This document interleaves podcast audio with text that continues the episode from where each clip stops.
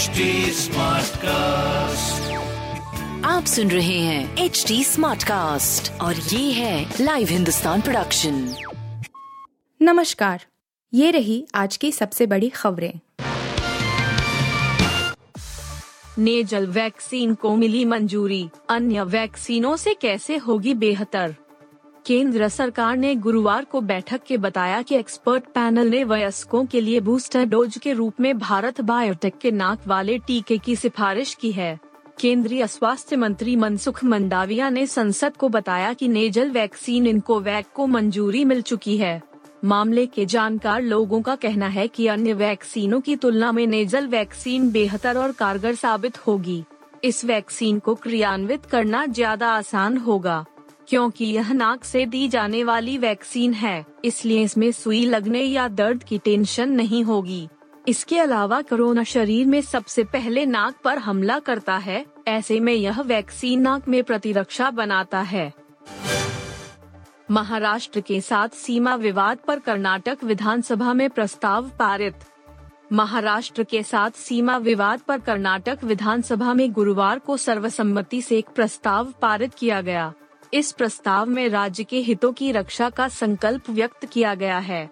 सर्वसम्मति से पारित प्रस्ताव में महाराष्ट्र द्वारा खड़े किए गए सीमा विवाद की आलोचना की गई। कर्नाटक के मुख्यमंत्री बसवराज बोमई द्वारा पेश किए गए प्रस्ताव को ध्वनि मत से पारित किया गया।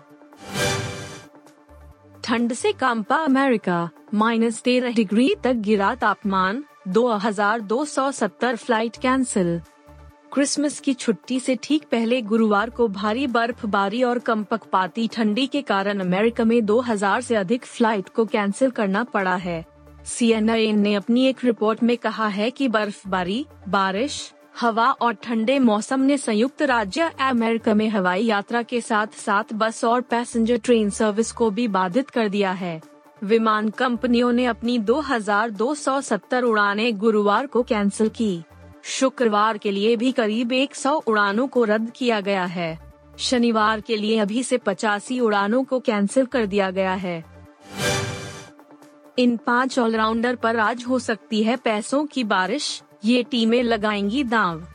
इंडियन प्रीमियर लीग 2023 से पहले शुक्रवार को होने वाली मिनी ऑक्शन, नीलामी, में सभी टीमों की नज़रें हर फनमौलाओं पर टिकी होंगी।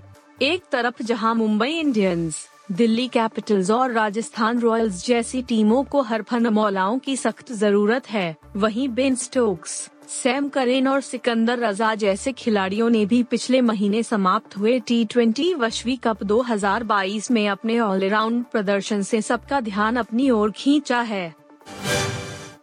तस्लीमा बोली, अमिताभ जितने टैलेंटेड नहीं, अभिषेक, जाने एक्टर का जवाब। लेखिका तस्लीमा नसरीन अक्सर अपने सोशल मीडिया पोस्ट्स की वजह से चर्चा में आ जाती हैं। तस्लीमा ने ट्विटर पर लिखा, अमिताभ बच्चन जी अपने बेटे अभिषेक बच्चन से इतना प्यार करते हैं कि उन्हें लगता है कि उनके बेटे को उनकी सारी प्रतिभा विरासत में मिली है और उनका बेटा सबसे अच्छा है। अभिषेक अच्छा है, लेकिन मुझे नहीं लगता कि अभिषेक अमित जी जितना प्रतिभाशाली है। अभिषेक बच्चन ने तस्लीमा के ट्वीट पर कमेंट करते हुए लिखा, बिल्कुल सही, मैम। प्रतिभा या किसी और चीज़ में कोई भी उनके करीब नहीं आता है। वह हमेशा सर्वश्रेष्ठ बने रहेंगे। मैं एक बेहद गर्वित बेटा हूँ। आप सुन रहे थे हिंदुस्तान का डेली न्यूज़ रैप, जो एच टी स्मार्ट कास्ट की एक बीटा संस्करण का हिस्सा है। आप हमें फेसबुक ट्विटर और इंस्टाग्राम पे एट एच टी या podcasts@hindustantimes.com पर ईमेल के द्वारा सुझाव दे सकते हैं आप सुन रहे हैं एच डी स्मार्ट कास्ट और ये था live Hindustan production HD Smartcast.